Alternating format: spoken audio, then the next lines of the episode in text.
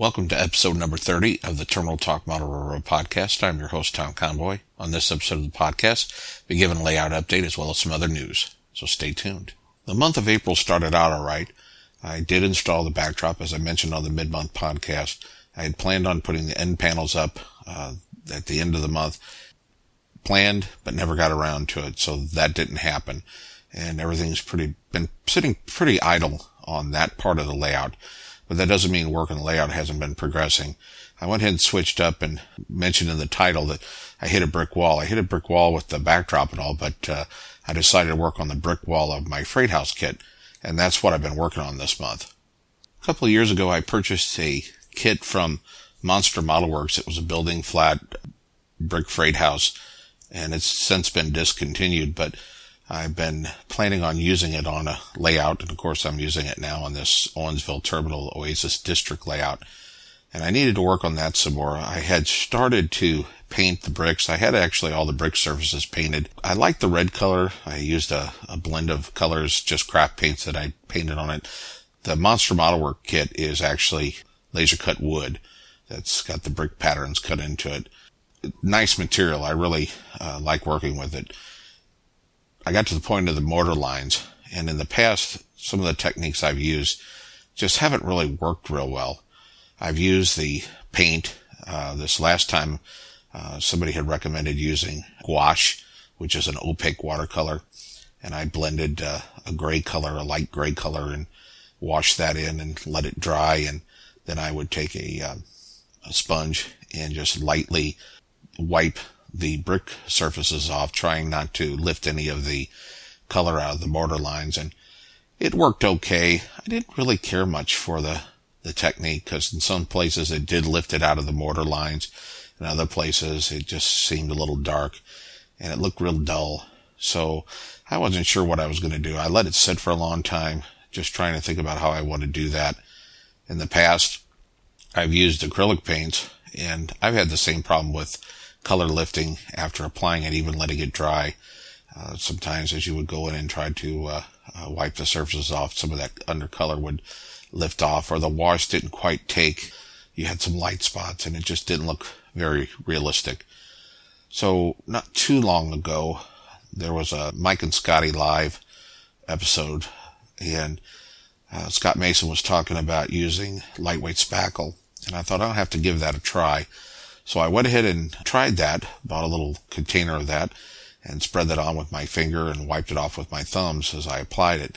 And I have to say, that is a really nice effect. Of course, the white's a little stark uh, when you apply it that way, but it really pops the mortar lines. And with those mortar lines uh, highlighted that way, you can really see the brick detail. And I really like that. I went ahead to grade up a little bit. I took a, my light mixture of uh, alcohol and India ink, and it's just a teaspoon of India ink to a pint of 91% isopropyl alcohol. And I brushed that on and it did real well. It didn't wash out like uh, paints do. So that was one positive to it. Uh, the other thing though was that in some spots the wash was just a little darker.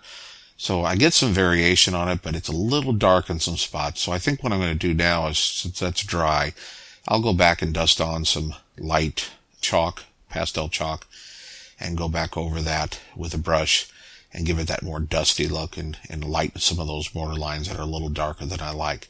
But overall, I think that was a, a good technique using lightweight spackle. So if you've been having trouble with brick, uh, getting the mortar lines to stand out, give that lightweight spackle a try. Uh, that's from personal experience. I have to say that's been the best technique I've found so far. I'm also thinking about the furniture manufacturer building. I'm making that right now from foam core and then I'm printing out cardstock sheets that have images from Clever Models. I bought a Clever Models texture DVD a couple years ago and I actually I used that to build my building flat for my Wet Food Services micro layout. I like the product. It's very versatile for uh, scratch building. And I have a mock-up that I made a while back, and I need to start finalizing how I'm going to do this building. I did discover when I was putting that together that uh, one of the patterns, I didn't notice it at the time, but uh, the uh, the brick pattern that I used, the, the pattern didn't quite line up. I used one panel on the front. I liked it because it had an opening that I could cut out for uh, access for boxcars to get inside the building and didn't pay attention to the fact that those didn't line up with the side ones. It's minor, but I'm being real picky about this. I want it to look more uniform. I've got to do some things with planning on that, how I'm going to cut that out. And I'm going to use the side panel image and just carry that over. And, and the reason why I liked the other image that I had on that side was because it had some different windows, but that's not hard to do with that system. It's very flexible. I can cut out uh, the brick sections and add brick sections that have windows and that's where the cardstock building can be very versatile. You layer it up anyway to give it more of that three dimensional texture. So that's the next thing I need to work on is finalize exactly how I'm going to do that. The original idea was the mock-up I made was going to be the new part of the building. I was going to have on the old section an old uh, clapboard sided building, uh, sort of like you know the the business started out as this old uh, building and then uh, expanded with a, a modern brick building. I'm not sure I'm going to go with that now. I had a kit in mind that I was going to use, but right now my hobby budget's been pretty depleted, so I don't really have the funds to purchase that at this time. And I'm not really sure I want to wait around to uh, uh, see when that's going to happen. So instead, I think I'm just going to go ahead and use the uh, cardstock and the foam core and, and print out those images and and go with a more modern looking building for the furniture uh, manufacturer. So that's the thought on that. And I'm going to try this month in May of 2018 to work some more on those structures. Right now I'm, I'm not really wanting to work on the backdrop or paint the backdrop. I haven't even really been in much of an operating mood, but I'm more in a mood to work on the structures. So I'm trying to do it that way. When I'm in the mood to work on something, I want to start working on that since it's got to be done anyway. And I do have a tendency to procrastinate on some of these things and put them off to the end. So better to get started while the uh, uh, motivation is there. Earlier in April, I did work on my Westcott Mine and Mill mill building for my GN15 display layout. And I'm fresh out of uh, cut uh, sticks again, so I'm going to have to get my craft sticks out and uh, cut those down and uh, create a new pile for those.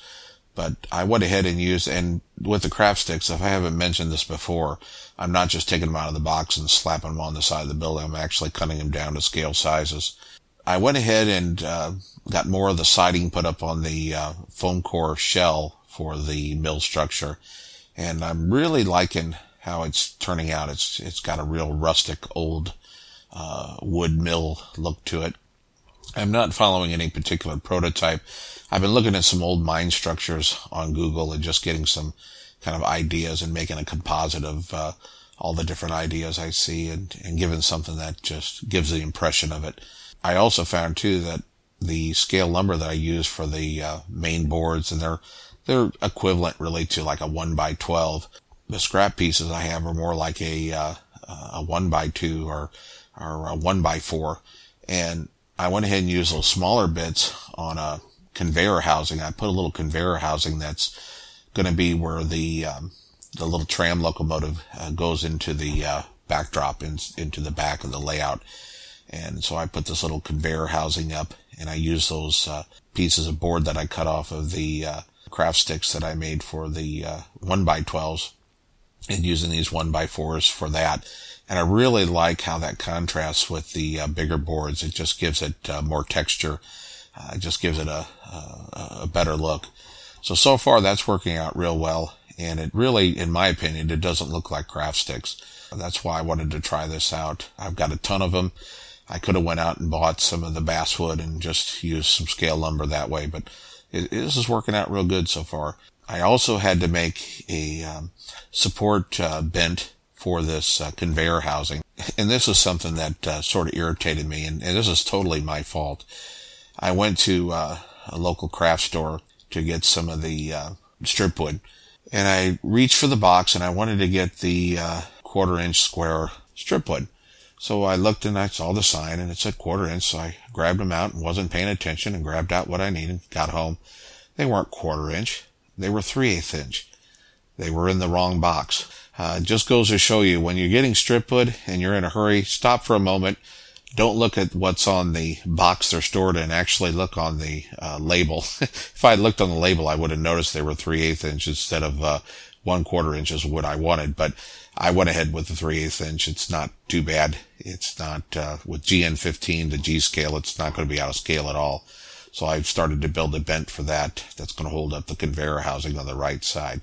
So it's progressing pretty well. I, I like that, but right now, uh, with some other things going on, that's going to have to be sidelined.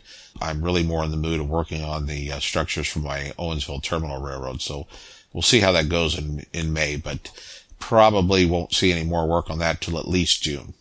Time now for show notes. The mid-month podcast on May 2018 will probably not happen. I have a busy work schedule this month, so working on the layout and taking time to record uh, this podcast will probably not happen this month. If something changes, I'll have something out. It might be a short one, but if I'm not working on the layout, I will not be posting an update. So with that, I will talk to you in June 2018 on episode number 31. Thanks for all of those who have sent me emails and have commented on the blog page. Your support is very much appreciated. Thanks for listening.